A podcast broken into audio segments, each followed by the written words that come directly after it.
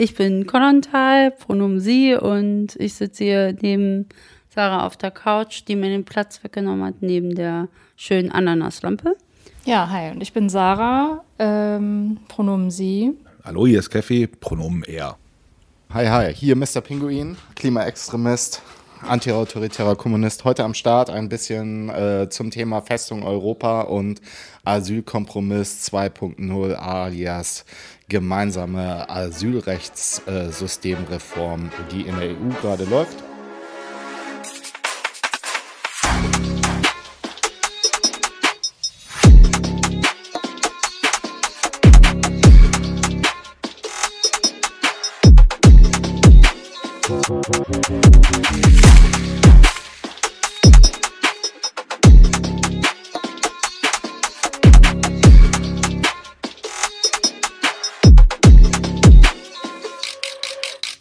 Das Thema, was ich jetzt so ein bisschen vorbereitet habe, ist Festung Europa und Asylkompromiss 2.0.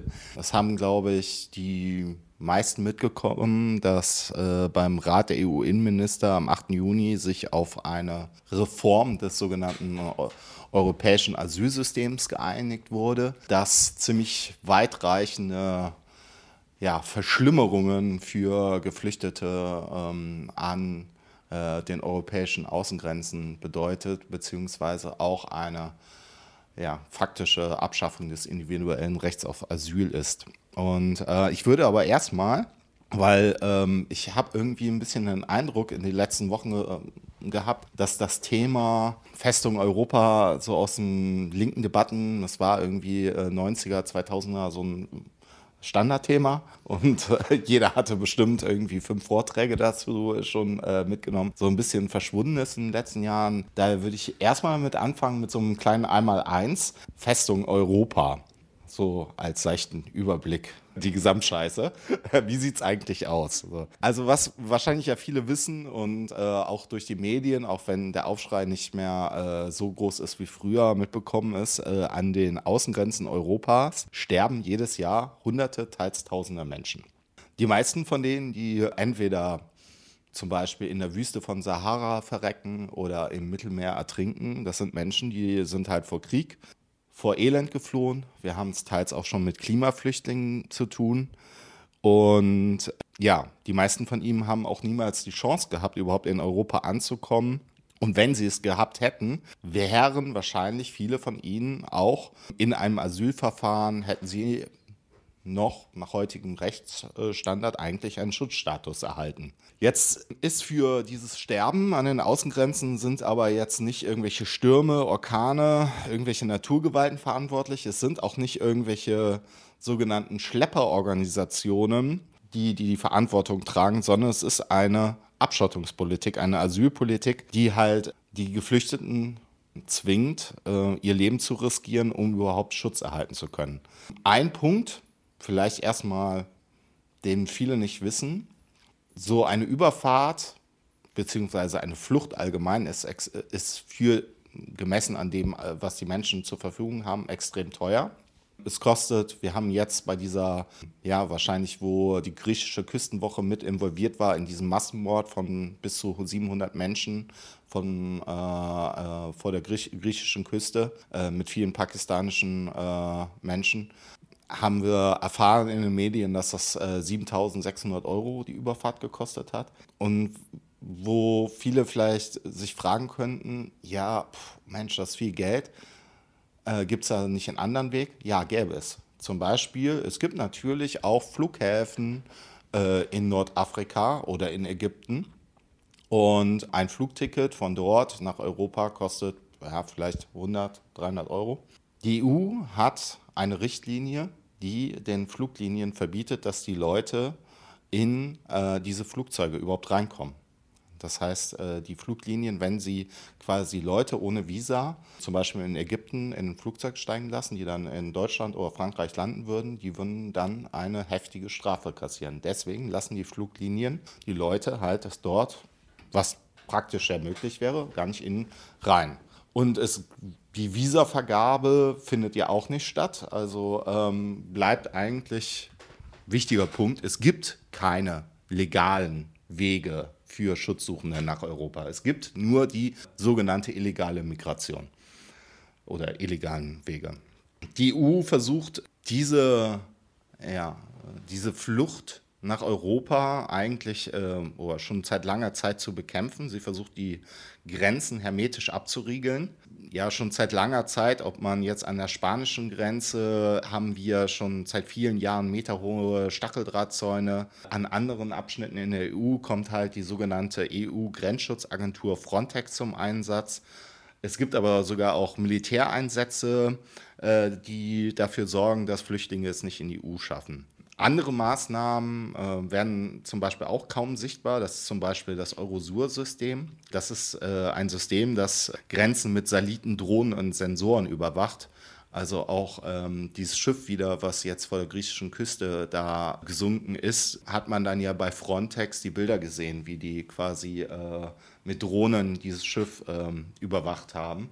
Natürlich nicht die Situation, wo sie dann gesunken sind. Also das ist ein komplettes System zur Grenzüberwachung, was dann mit Drittstaaten, äh, mit Anrainerstaaten, alles und deren Küstenwachen äh, dafür sorgen soll, dass äh, es Geflüchtete nicht nach Europa schaffen. Äh, da geht auch richtig viel Geld rein, das sind äh, Milliardensummen, die halt äh, schon seit längerer Zeit bezahlt werden, um es für Schutzsuchende immer riskanter und immer teurer zu machen.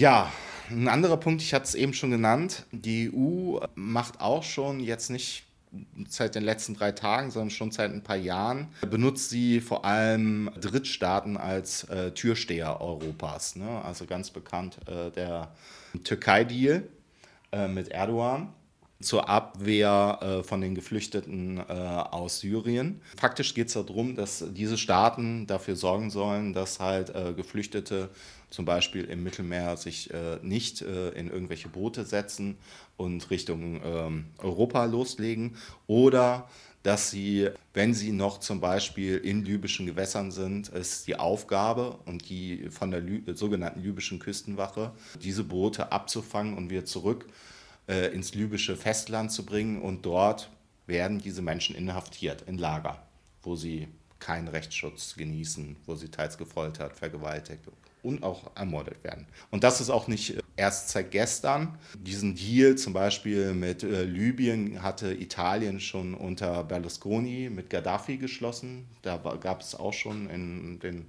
2000er Jahren immer Berichte über diese Folterlager. Äh, und diese Deals wurden in Nordafrika, aber auch in Osteuropa oder dann auch in der Türkei immer weiter ausgeweitet und es wurden halt Millionen gezahlt, damit diese äh, Regierungen, häufig äh, autoritäre Diktaturen, dafür sorgen, dass ähm, Geflüchtete nicht nach Europa gelangen und dort selber gelten Menschenrechte nichts, weil auch meistens sogar deren eigenen Staatsbürger verfolgt, diskriminiert oder misshandelt werden. Diese Gewalt äh, oder diese Kooperationsdeals mit diesen Drittstaaten hat auch massiv dazu geführt, dass die Gewalt eigentlich noch zugenommen hat dass sich diese Staaten auch noch mehr dazu angehalten wurden, Gewalt gegen Geflüchtete, aber auch teils gegen ihre eigene Bevölkerung ähm, vorzunehmen. Zum Beispiel eine der Meldungen der letzten Wochen war, die libysche Küstenwache hat Boote von sogenannten angeblichen Schmugglern in Libyen äh, an der Küste bombardieren lassen mit Drohnen. Dabei sind, ich weiß jetzt nicht genau, einige Menschen gestorben. Es handelte sich um sudanesische Kriegsflüchtlinge. Also das Ganze auch finanziert von der äh, EU. Das heißt, die EU finanziert quasi diese Gewaltvoranschreitung. Ja, man spricht in diesem Kontext auch von Exterritorialisierung und äh, darum wird es dann auch so ein bisschen bei Asylkompromiss 2.0 gehen. Eine der alten Ideen, die jetzt schon seit äh, 20 Jahren im Raum stehen, Horst Seehofer hatte sie im deutschen Sprachkontext, in der deutschen Debatte groß gemacht, waren halt diese Vorstellungen, man könnte halt, ja, so in Drittstaaten quasi so Lager machen, wo die Geflüchteten zurückgehalten werden und dort würde man sich äh, dieser äh, Frage, was passiert mit den Weltarmen, ähm, quasi erledigen. Und das hat halt äh, dazu geführt, dass wir in Libyen, aber jetzt auch teils sogar äh, auf dem afrikanischen Kontinent, zum Beispiel in Staaten wie Niger, wo jetzt die Sahara überwacht wird und mit Militär und Polizei versucht wird, äh, Leute an der Flucht zu hindern und dadurch das Massensterben in der Sahara sich deutlich äh, explodiert ist. Das halt in diesen sogenannten Transiträumen sind Gewalträume entstanden und die führen dazu, dass durch die durch den Druck der EU auf halt diese verschiedenen Staaten äh, insbesondere auch in Afrika, immer mehr Menschen halt interniert und äh, misshandelt werden.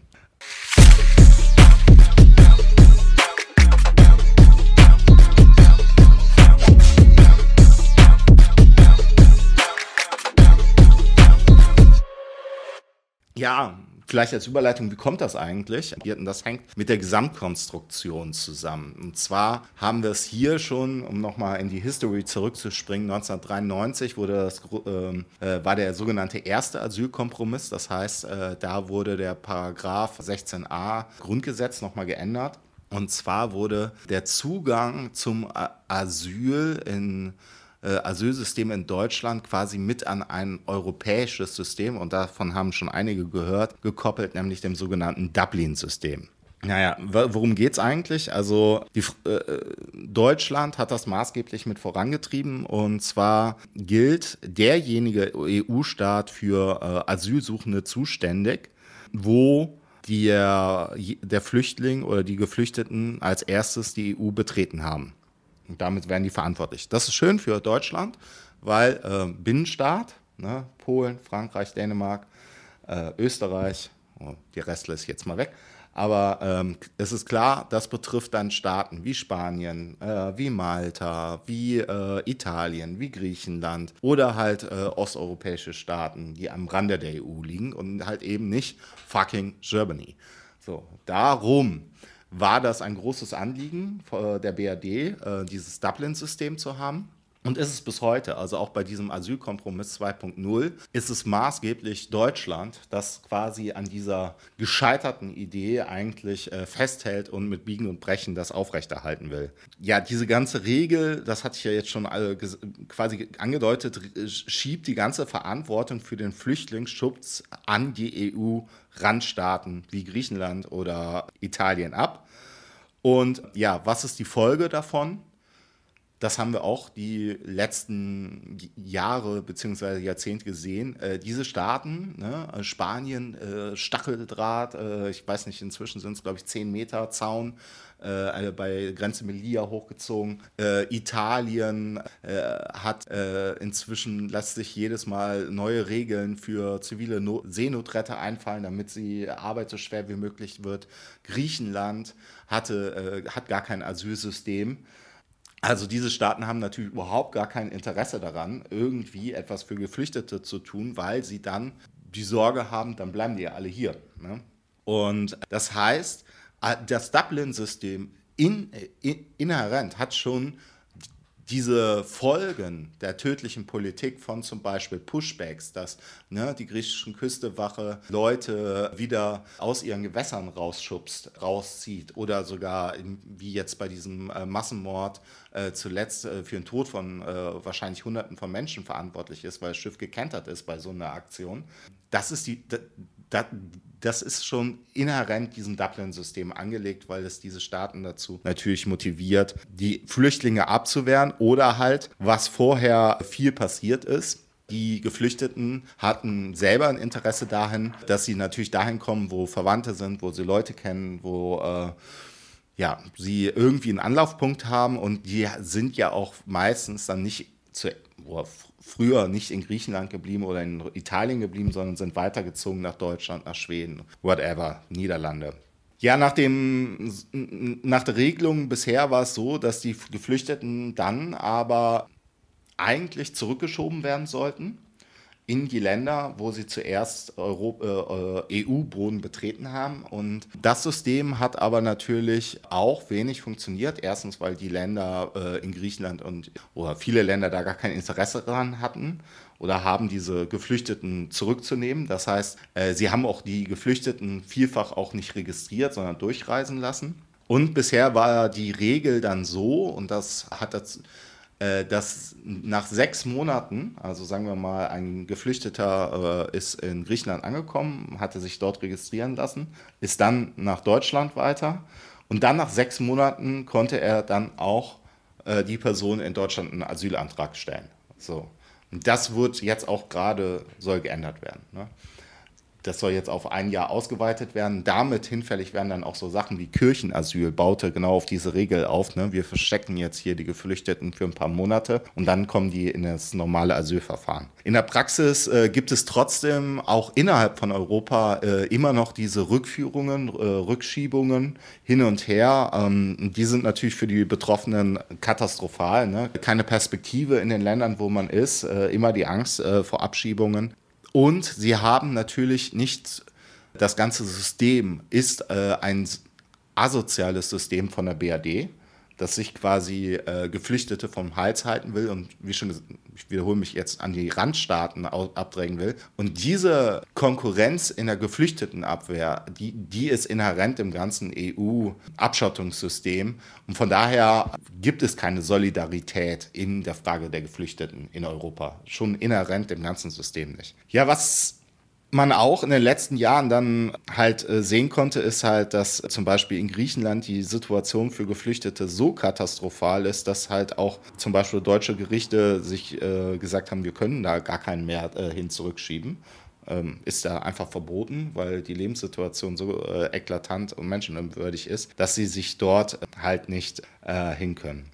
Ja, ansonsten hat man in Griechenland auch sogenannte EU-Hotspots errichtet. Das sind diese Lager, die sind dann als Reaktion auf 2015 entstanden. Dort hat man schon quasi die Menschen dann hat man Griechenland auch von deutscher Seite forciert, dass die Leute halt nicht weiterreisen können, hat sie quasi interniert in Lager, um quasi das Griechenland dort Asylverfahren macht. Diese Menschen haben dann jahrelang in katastrophalen äh, Bedingungen gelebt und ja, eine es gab immer wieder Aufstände dagegen. Ne? Moria ist ja dann auch 2020 abgebrannt. Haben, äh, und es wurden jetzt mit EU-Mitteln wieder neue Lager äh, mit äh, Stacheldrahtzäunen, Videoüberwachung und all dem äh, auch finanziert. Und die, da, diese Lager sind Vorbild jetzt auch für diesen neue Reform, für diesen äh, Asylkompromiss 2.0. Die sollen jetzt massenhaft an den europäischen Außengrenzen entstehen. Also für diejenigen, die dann quasi nicht abgefangen wurden von Drittstaaten,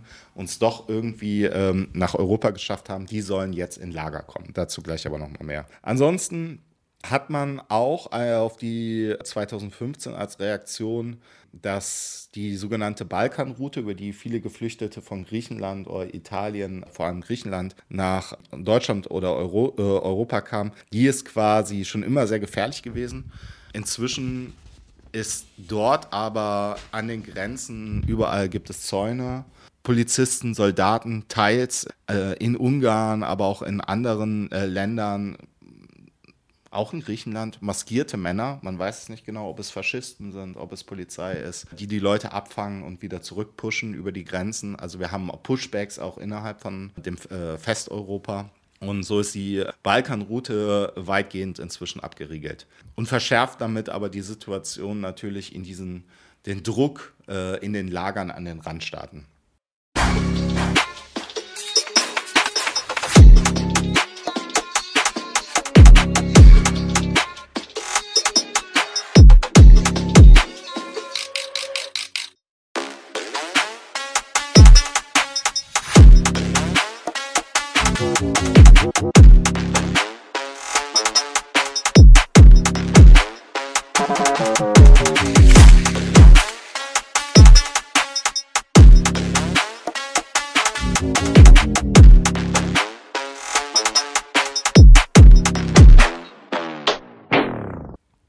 Festhalten, die Europäische Union hat bisher schon sehr viel unternommen, sehr viel Geld ausgegeben, um die Geflüchteten, ja, die Armen der Welt, die vor, aufgrund von äh, Kriegen, äh, von Klimawandel, aber auch von Landgrabbing, was zum Beispiel die EU und andere Staaten in Europa, äh, in Afrika betreiben, äh, abzuhalten. Und daher ist eigentlich, gibt es eine permanente Krise des EU-Abschottungssystems.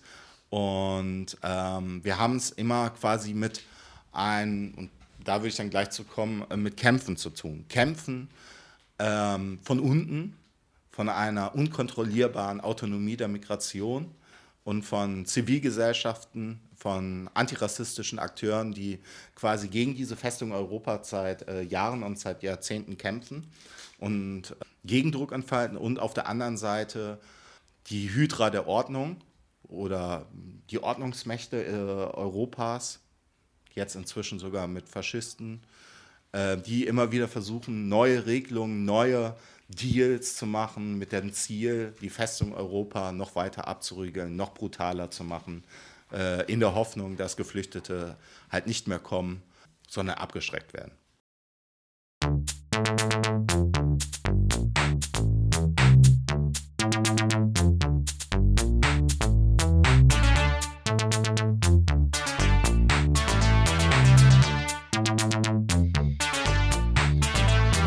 Faschisten und Multis das Land regieren, wo Leben und Umwelt keinen interessieren, wo alle Menschen ihr Ich verlieren. Ja, da kann eigentlich nur noch eins passieren. Deutschland muss sterben! Deutschland muss sterben! Deutschland muss sterben! damit wir leben können. Deutschland muss sterben, damit wir leben können.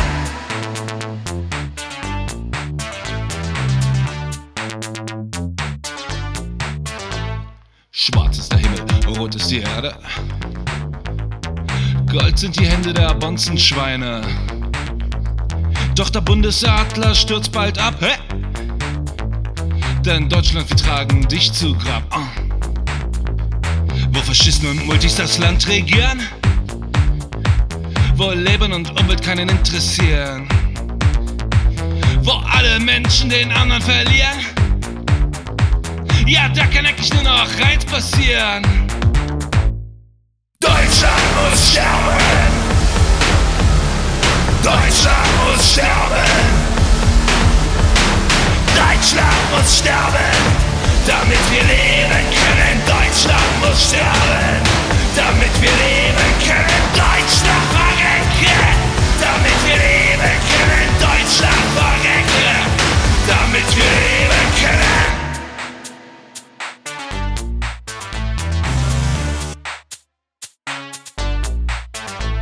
Wo Agenturen die Grenzen sichern. Der Heimatschutz klärt dann im Innern und Wirtschaft, Wirtschaft über allem. Doch Deutschland, bald schon wirst du fallen.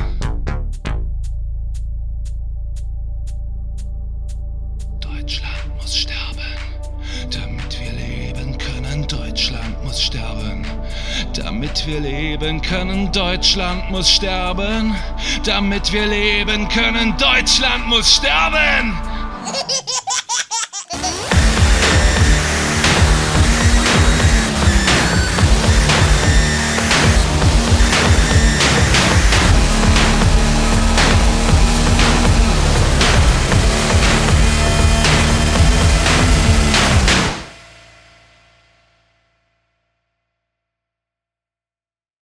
Ja, also das war bisher jetzt äh, zum ähm, Arschlochsystem Festung Europa.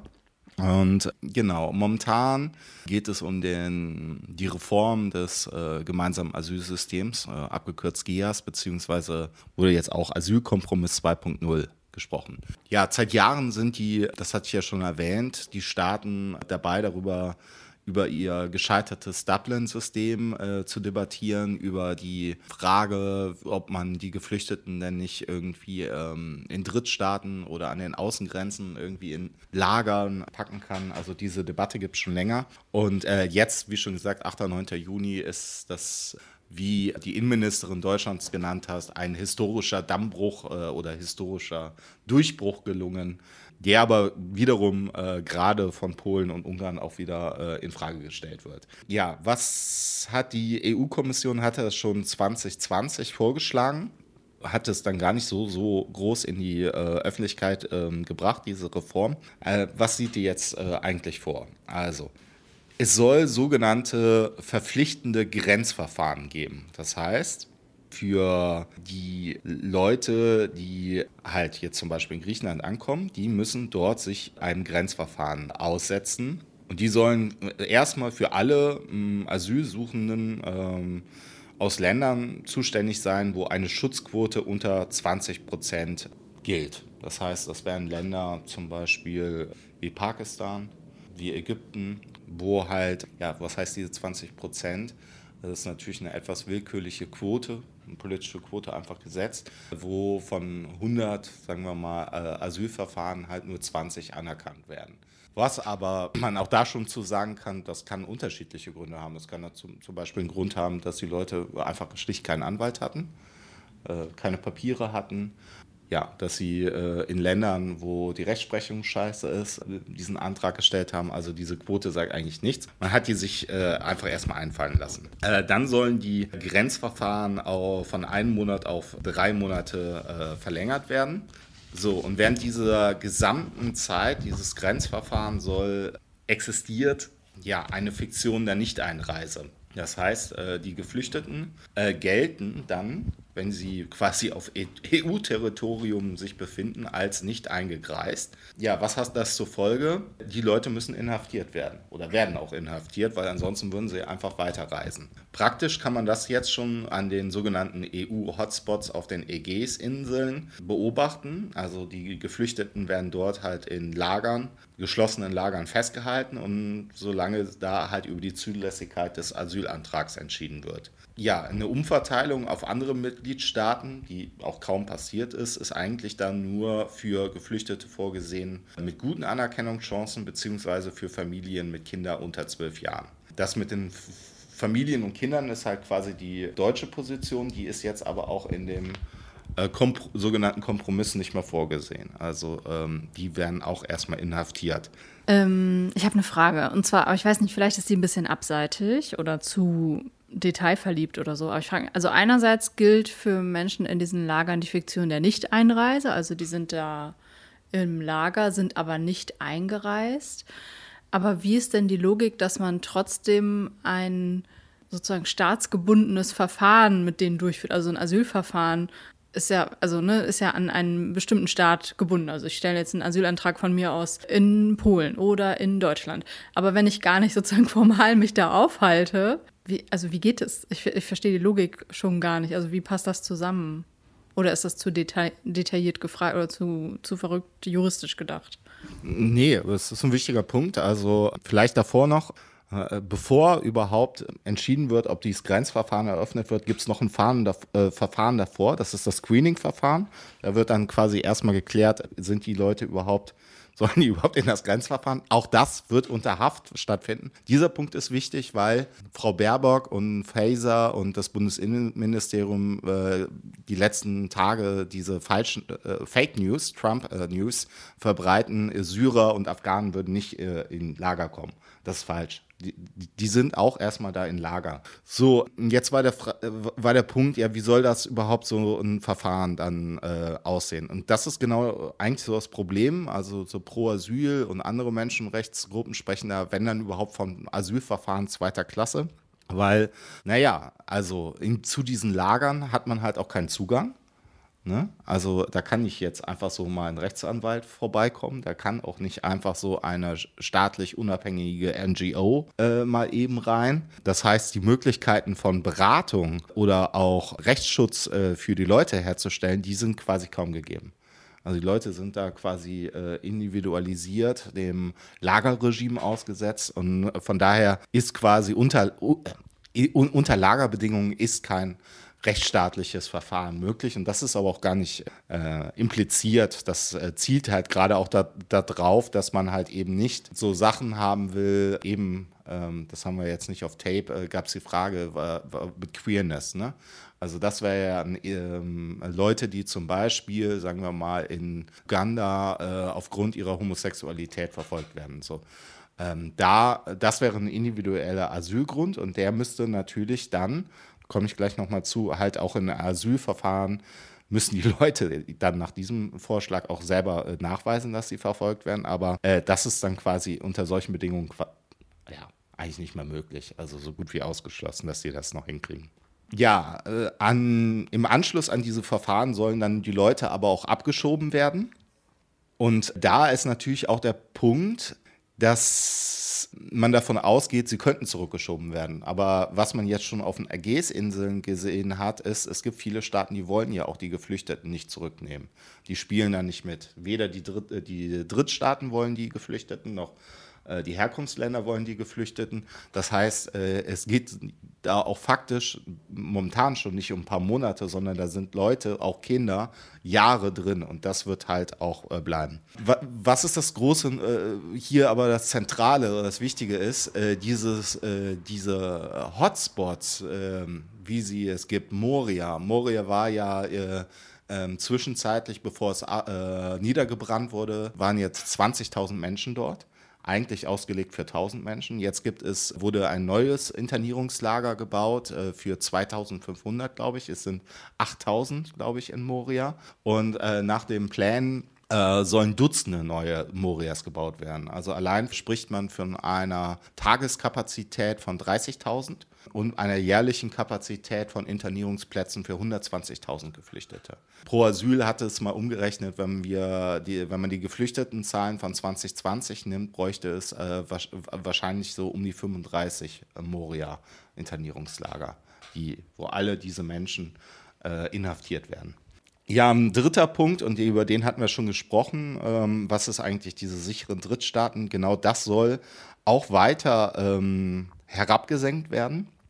Das heißt, äh, es soll jetzt ausreichen ein sogenannter effektiver Schutz für die Zurückgewiesenen. Das heißt, die Genfer Flüchtlingskonvention muss nicht mehr ratifiziert sein. Damit sollen sehr viel mehr Länder als, also konkret geht es äh, äh, Tunesien, Algerien sind da im Gespräch, aber auch äh, Marokko, also viele Länder sollen da hinzukommen, die dann jetzt als äh, sichere Drittstaaten gelten. Und wie schon gesagt, da ebenfalls nicht gesichert ist dann, dass diese äh, Menschen, die falls äh, die Länder, also ist auch noch gar nicht klar, ob die Länder da überhaupt mitmachen, wie bei der Türkei. Ne? Die hat ja auch, beim Türkei-Deal war ja auch vorgesehen, dass quasi äh, Geflüchtete dann in die Tür Türkei zurückgeschoben werden. Das hat dann gar nicht passiert, weil die Türkei äh, da kein Interesse hatte. Die sollten dann verteilt werden auf Europa. Auch das hat nicht funktioniert, weil auch zum Beispiel fucking BRD kein Interesse hatte und andere Länder. Also es geht auch nie daran, nie vergessen, es geht auch darum, dass das Pläne sind, die aber auch wahrscheinlich so gar nicht dann teils passieren werden, dass sie dahin dann überhaupt äh, zurückgeschoben werden.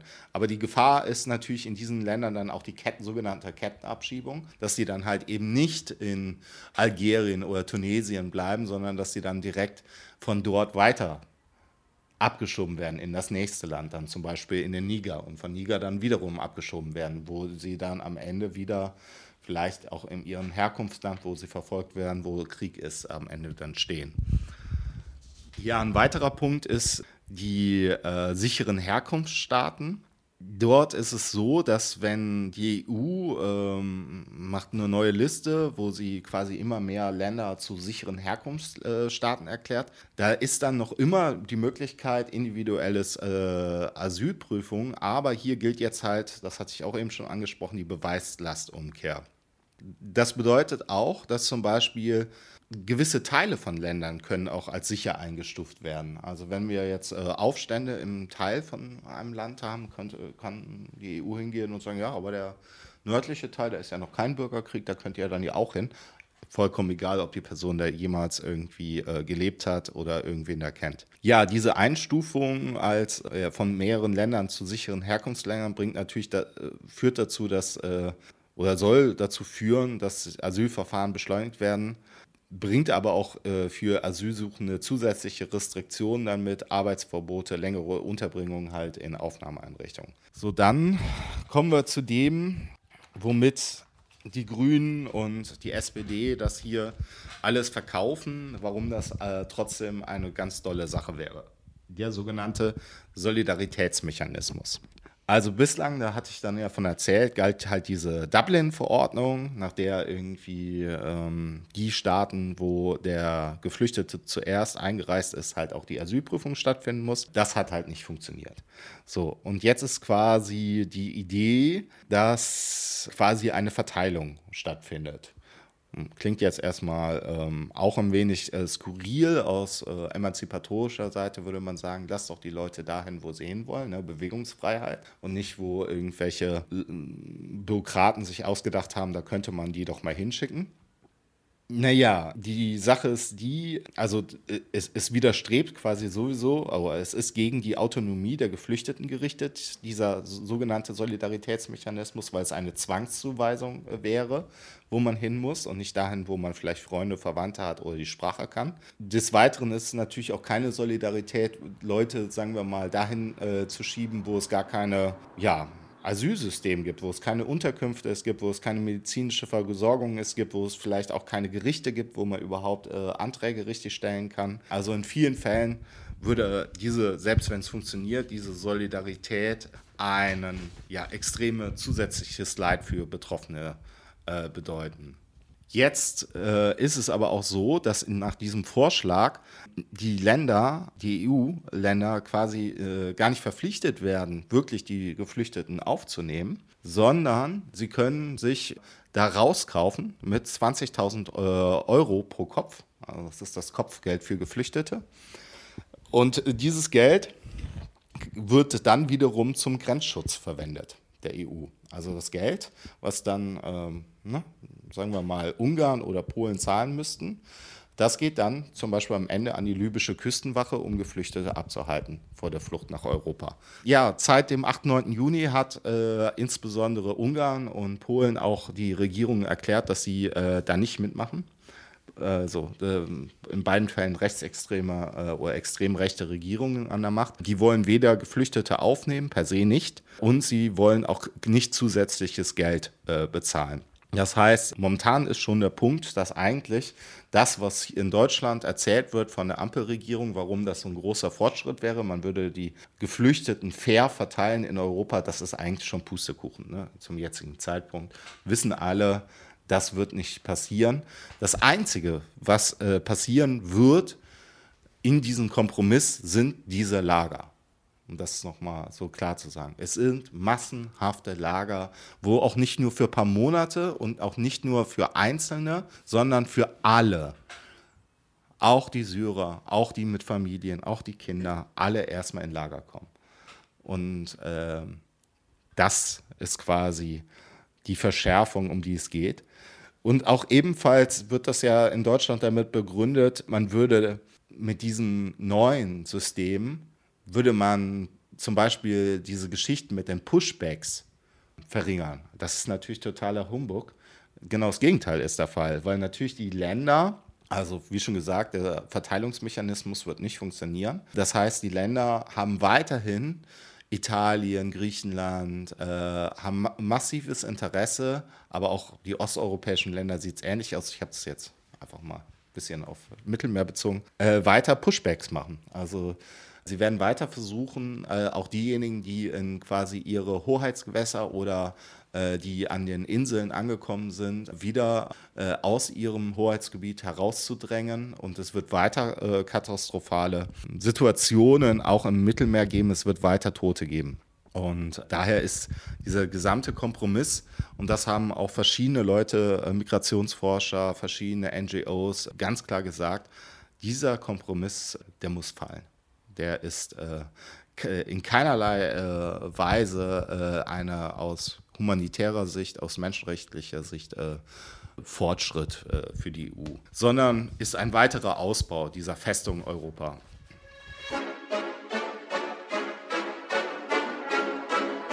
Dogs on the track.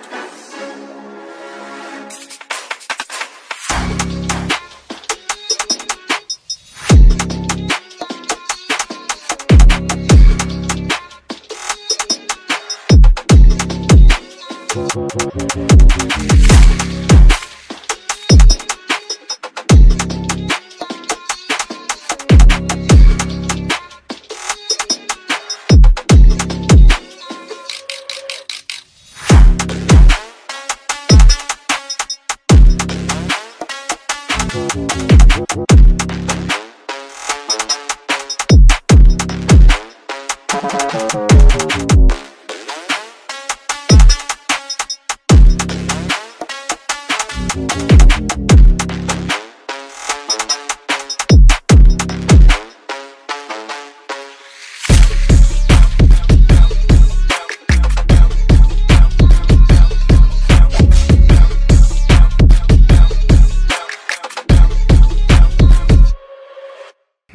Das war, waren die Mächte der Ordnung, die ich jetzt so bisher ein bisschen vorgestellt habe, aber neben der Hydra der Ordnung gibt es auch äh, die Hydra der Widerständigkeit. Und die Geschichte will ich dann auch erzählen, damit es nicht so deprimierend ist.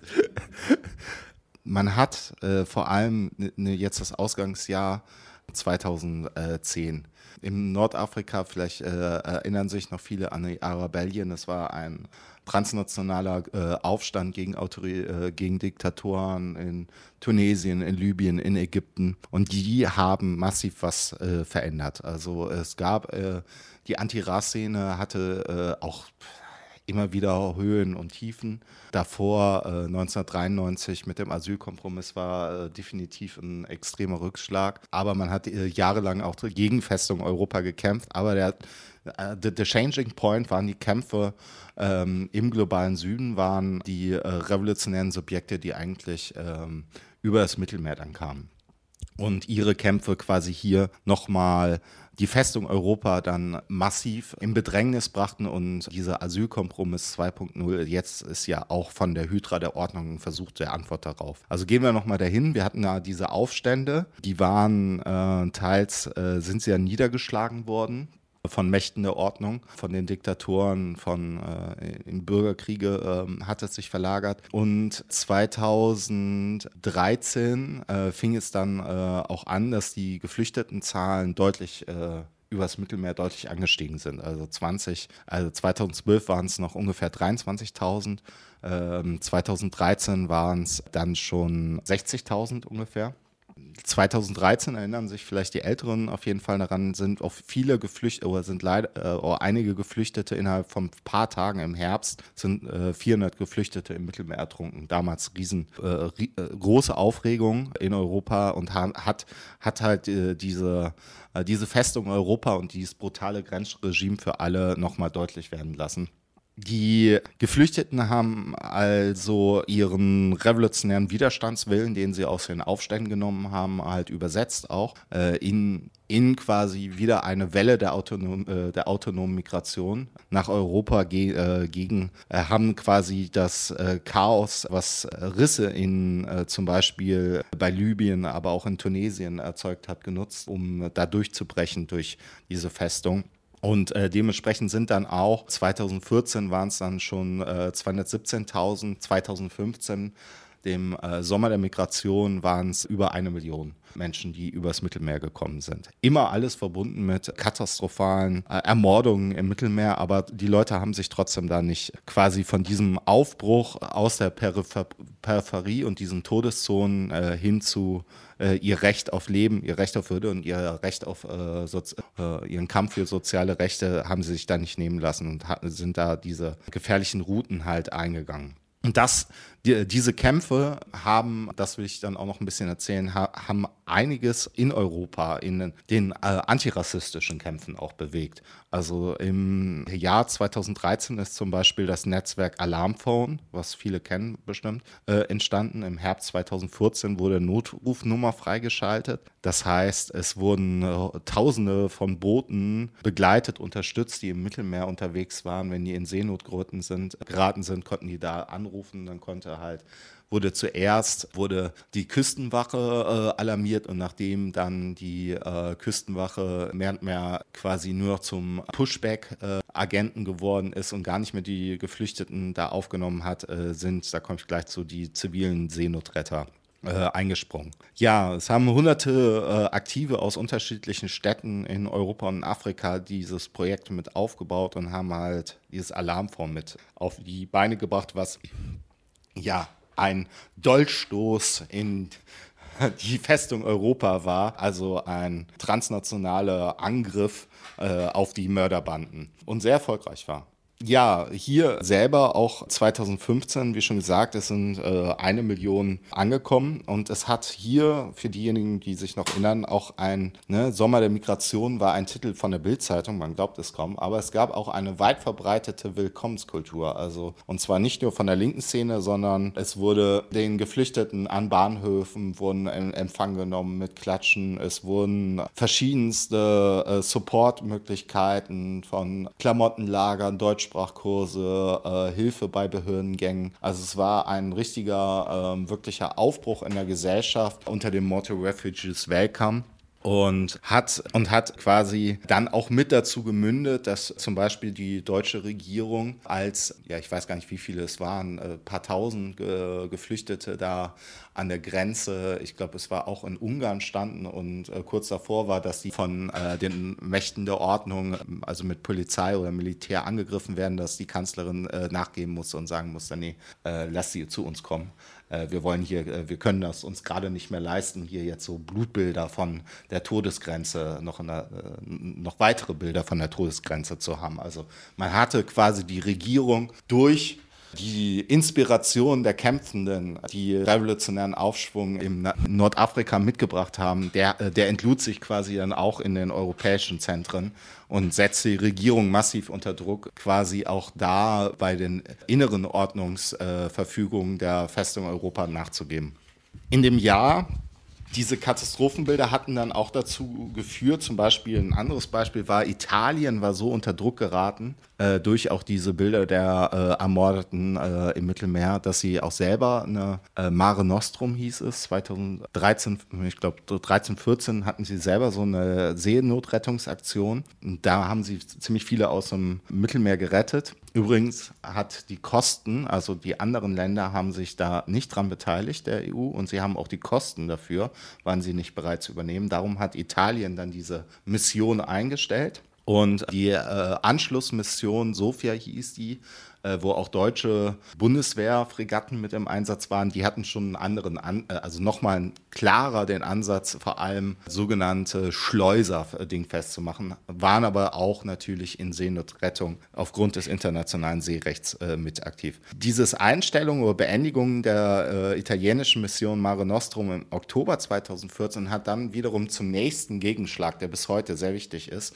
und auch äh, ein Brick äh, mit, mit zu äh, tendenziellen Mauerfall äh, geführt hat, geführt. Das sind die privaten Seenotretter, CI, Alanco, die Sea-Punks und wie sie alle heißen. Die sind gestartet dann auch äh, vor allem rund um das Jahr 2015. Das heißt, mit aufgerüttelt durch die Widerständigen der Peripherie des globalen Südens sind hier, ist dieser, ist dieser antirassistische Kampf und äh, diese globale Solidarität hat sich dann nicht nur quasi in Willkommenskulturinitiativen in Deutschland übersetzt, übersetzt, sondern es wurden auch massiv Gelder mobilisiert und Aktiv äh, Aktivisten mobilisiert, die halt Schiffe klar, äh, klar gemacht haben, die Geld mobilisiert haben, damit quasi Seenotrettung im Mittelmeer stattfindet. Und die, dies hat natürlich auch und das sieht man bis heute, äh, die, der Kampf gegen die Seenotretter, ob es die äh, Gesetze der italienischen Faschisten sind, die jetzt zuletzt äh, veranlasst haben, dass die Schiffe, also die Küstenwache, den Seenotrettern das weit, am weitest entfernteste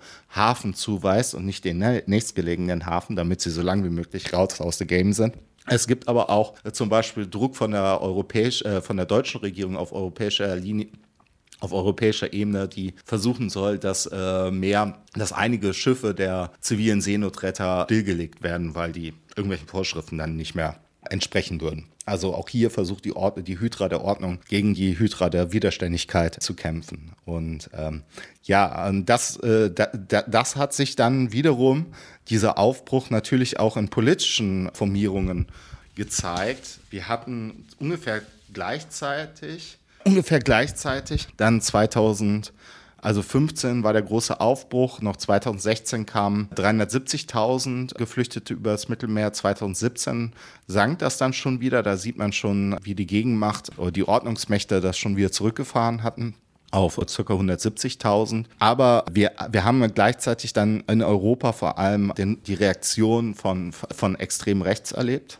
also den, den Aufstieg der AfD, der noch größer geworden ist, Zuspruch. Wir haben aber auch in Italien die extreme Rechte, in Frankreich die extreme Rechte, ist quasi angetreten äh, als Reaktion auf äh, diese Widerständigkeit der Zivilgesellschaft, der antirassistischen Bewegungen in Europa, die sich halt verbündet hatten mit den Widerständigen in dem globalen Süden, um halt diese transnationale Solidarität äh, zu bekämpfen. Ne? Das ist äh, quasi der der, der, der zentrale Punkt, der äh, sich dann 2017, 18, 19 abgespielt hat. Und da, dagegen äh, hat sich dann aber auch in der Zivilgesellschaft zwei Bündnisse, zum Beispiel in Deutschland gab es einmal dieses Unteilbar-Bündnis, das darf man nicht vergessen. Die hatten eine Großdemonstration mit, ich glaube, war es richtig, äh, 2018 oder 19 mit äh, 240.000 Teilnehmer. Das war das eine die sich halt gegen diesen Angriff der Faschisten auf diese antirassistische Erhebung dagegen stellen, versucht hat zu stellen. Und auf der anderen Seite hatten wir die Seebrücke als äh, auch sehr breite Organisation, die 2018 sich auch formiert hat und nochmal versucht hat, in ein, im politischen Raum nochmal Druck auch auf Deutschland und die Europäische Union zu machen, die Kriminalisierung der Seenotrettung einzustellen und halt die Forderung aufgestellt hat, sichere äh, Fluchtwege zu ermöglichen. Und das war im Juli 2018 gab es Seebrücke in über 30 Städten äh, mit mehr äh, und hat da in, äh, in diesem äh, Monat mehr als 79.000 Menschen auf die Straße mobilisiert. Ja, dann kam Corona und alle hatten ein anderes Thema. Und ja, dann, ja, dann, dann kam, kam dann kam das Loch. Und die äh, Kräfte der Ordnung haben quasi jetzt, also die, die Grenzen waren unter Corona mit Verweis auf Corona wurden absolut dicht gemacht. Ne? Schengen-Raum wurde auch dicht gemacht mit Verweis auf äh, das Virus, dass das bitte keine Grenzen überschreiten soll. Standen auch äh, bewaffnete Polizisten an den äh, deutschen Grenzen oder in auch innereuropäischen Grenzen. Und natürlich war es auch für die Seenotrettung sehr viel schwieriger. Ähm, äh, die Geflüchtetenzahlen sind da deswegen auch teils zurückgegangen übers Mittelmeer, aber sie sind auch wieder gestiegen. Und ja, dieser Asylkompromiss 2.0 ist halt jetzt der große Angriff wieder der Kräfte der Ordnung. Aber man darf, glaube ich, nicht vergessen, auf, äh, auf jede äh, Reaktion äh, wird es auch wieder Aktionen geben. Also die, die, die Kämpfe im globalen Süden äh, für ein Recht äh, auf Leben, die, die, die, die stellen sich äh, jetzt nicht ein, weil irgendwie die AfD zwei Prozent mehr bekommen hat. Die, diese Kämpfe gehen weiter. Und das ist, glaube ich, so würde ich auch schließen, der hoffentlich vielleicht hoffnungsfrohe Punkt, dass man äh, da weiter suchen soll und weiter die Fahne hochhalten sollte und bei allem antifaschistischen Kampf, ja, die transnationale Solidarität, den antirassistischen Kampf nicht vergessen darf.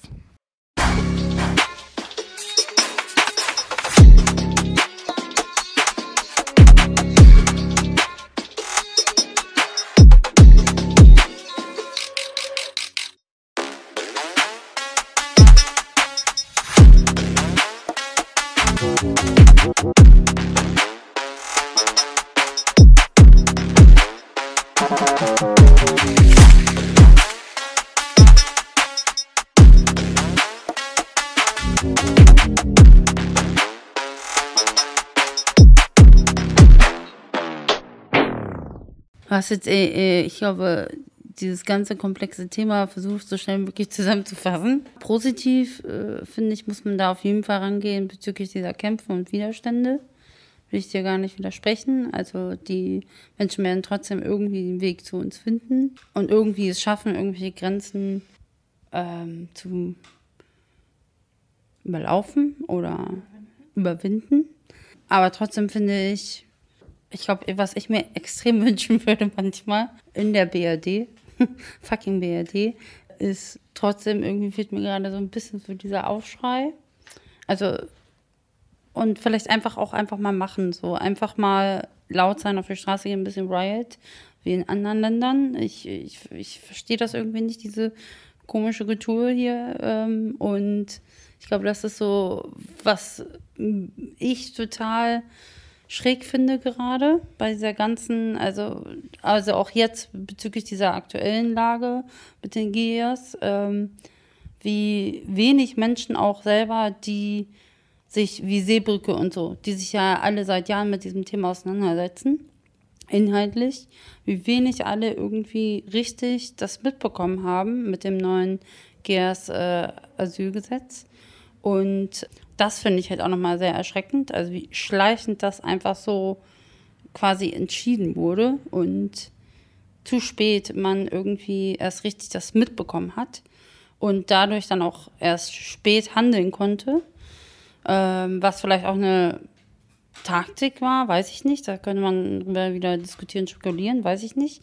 Aber trotzdem erschreckt es mich dann einfach immer noch, dass einfach da einfach zu wenig äh, gemacht wird, zu wenig auf die Straße gehen oder irgendetwas tun. Ich weiß nicht, also ich glaube, meine Traumvorstellung wäre jetzt einfach mal Sponti, Aufruf, alle fahren zu den Grenzen, also diese Zäune, zum Beispiel Belarus oder so, als Beispiel jetzt. Ne? Das ist ein dummes Beispiel.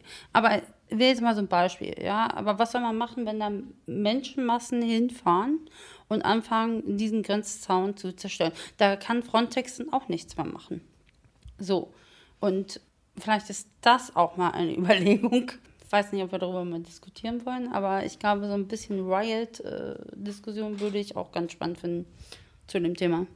Ja, also äh, Kaffee hatte eben auch die Frage, liegt es vielleicht auch ein bisschen an der Regierung? Ich würde sagen, ja, es liegt auf jeden Fall auch an der Regierung und insbesondere an den Grünen. Würde, die Grünen kommen ja eigentlich äh, geschichtlich, auch wenn das lange vorbei ist, aus äh, einer Perspektive einer Bewegungspartei. Also sie wollten ganz, äh, sie wollten halt keine etablierte Partei sein wie äh, in den Anfängen wie bei der SPD und Grünen, sondern die Perspektive des Ökosozialismus war ja damit verbunden, dass man als parlamentarischer Arm mit dazu beiträgt, dass Massenbewegungen sich entfalten können auf verschiedenen Ebenen.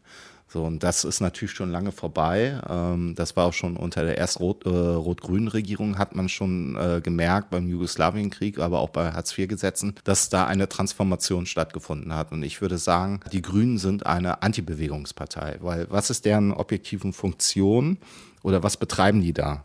oder haben schon damals betrieben und jetzt betrieben. Sie, äh, äh, sie suggerieren auch mit äh, manchen Leuten, wie zum Beispiel Eric Marquardt äh, von den Grünen jetzt im Europaparlament, aber auch ein paar anderen, die quasi so aus Aushängeschilder äh, mit Bauchschmerzen dienen. Ja, ja, wir nehmen uns dem Thema an und äh, suggerieren so ein bisschen, das wird schon irgendwie nicht so schlimm werden.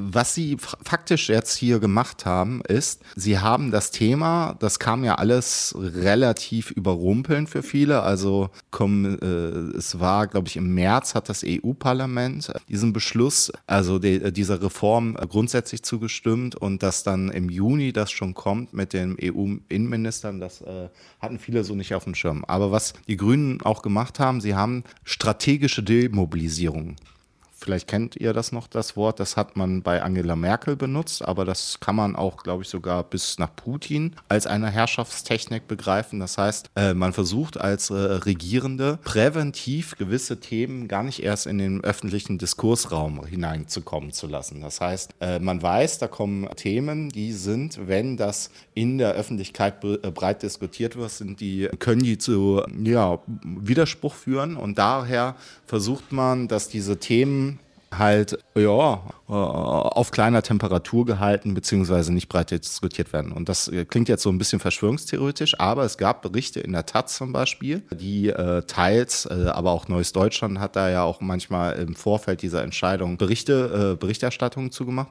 Und äh, da gab es Presseanfragen zum Beispiel an den Parteivorsitzenden Nuripur. Die haben gar nicht darauf geantwortet.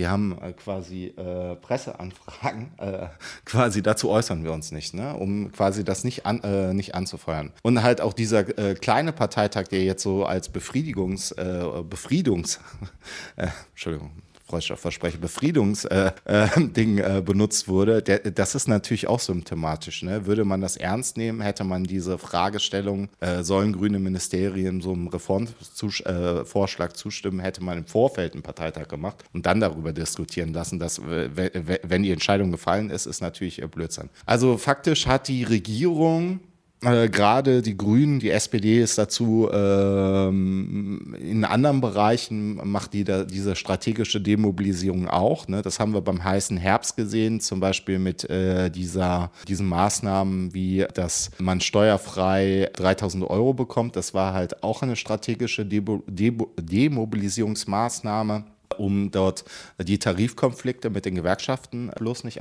zu, äh, zu scharf werden zu lassen. Das, das, das, ist quasi eine Herrschaftsstrategie, die äh, überall zu finden ist, natürlich in unterschiedlichen Ausprägungsformen. Aber ich, ich finde eigentlich, Frage, wie du sie gestellt hast, ist die linke Szene und die gerade dazu gearbeitet hat oder dazu arbeitet, muss sich viel eher die Frage stellen, inwiefern man diese, ich würde es nennen, Hegemonie der, der Ordnung eigentlich akzeptiert. Also, dass man, dass, äh, dass quasi dieses Setzen, wann werden Themen auf die Agenda gesetzt, äh, wann äh, wird das im politischen Diskursraum verhandelt, dass man da so abhängig ist von den bürgerlichen Medien und aber auch so einer Partei wie den Grünen. Das finde ich das große Problem. Und dass da noch immer auch ein Bild da ist, der sehr auf den Parlamentarismus fokussiert ist. Und das hatte ich eben ja bei dieser Geschichte über die ähm, Kämpfe der Autonomie und die daraus resultierenden Solidaritäts-, antirassistischen Solidaritätsbewegungen 2015, äh, 18, äh, 18, 19 mit äh, Unteilbar, mit äh, Seebrücke, dass die,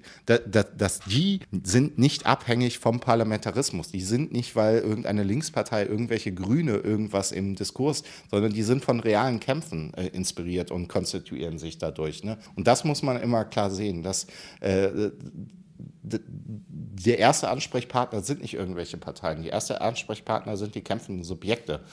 Und da, das muss klarer werden und äh, dann, dann bricht auch mehr diese Hegemonie, die die Grünen, glaube ich, da noch immer über Teile auch der antirassistischen Szene haben. Und das ist, das ist natürlich blockierend. Und ansonsten würde ich sagen, diese Festung Europa besteht nicht nur aus Zäunen im Äußeren, sondern sie besteht natürlich durch eine ganze Infrastruktur.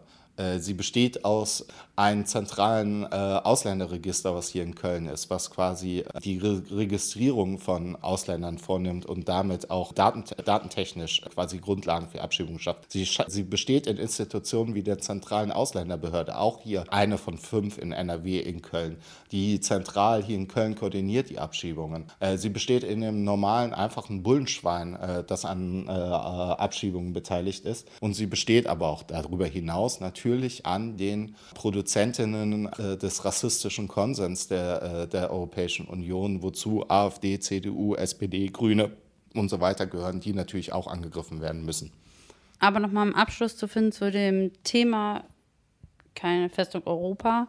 Sehr, sehr negatives Thema, äh, kann einen einfach nur wütend machen. Und ich glaube, wir sind auch alle extrem wütend, aber wütend und äh, mit Power, um irgendwie was dagegen zu tun. Und das war jetzt so der erste Schritt, äh, dass wir dazu einen Beitrag geleistet haben, äh, einen kleinen und mit dem Ziel natürlich und mit der Hoffnung, dass sich das viele anhören und es viele motiviert und auch wütend macht, bezüglich da vielleicht irgendwie, vielleicht mal nicht nur nachzudenken, sondern vielleicht auch irgendwie ins Handeln zu kommen. Ähm, genau, das ist so, glaube ich, für uns alle so die Aussage, die dahinter steht. Und damit würden wir das auch abschließen.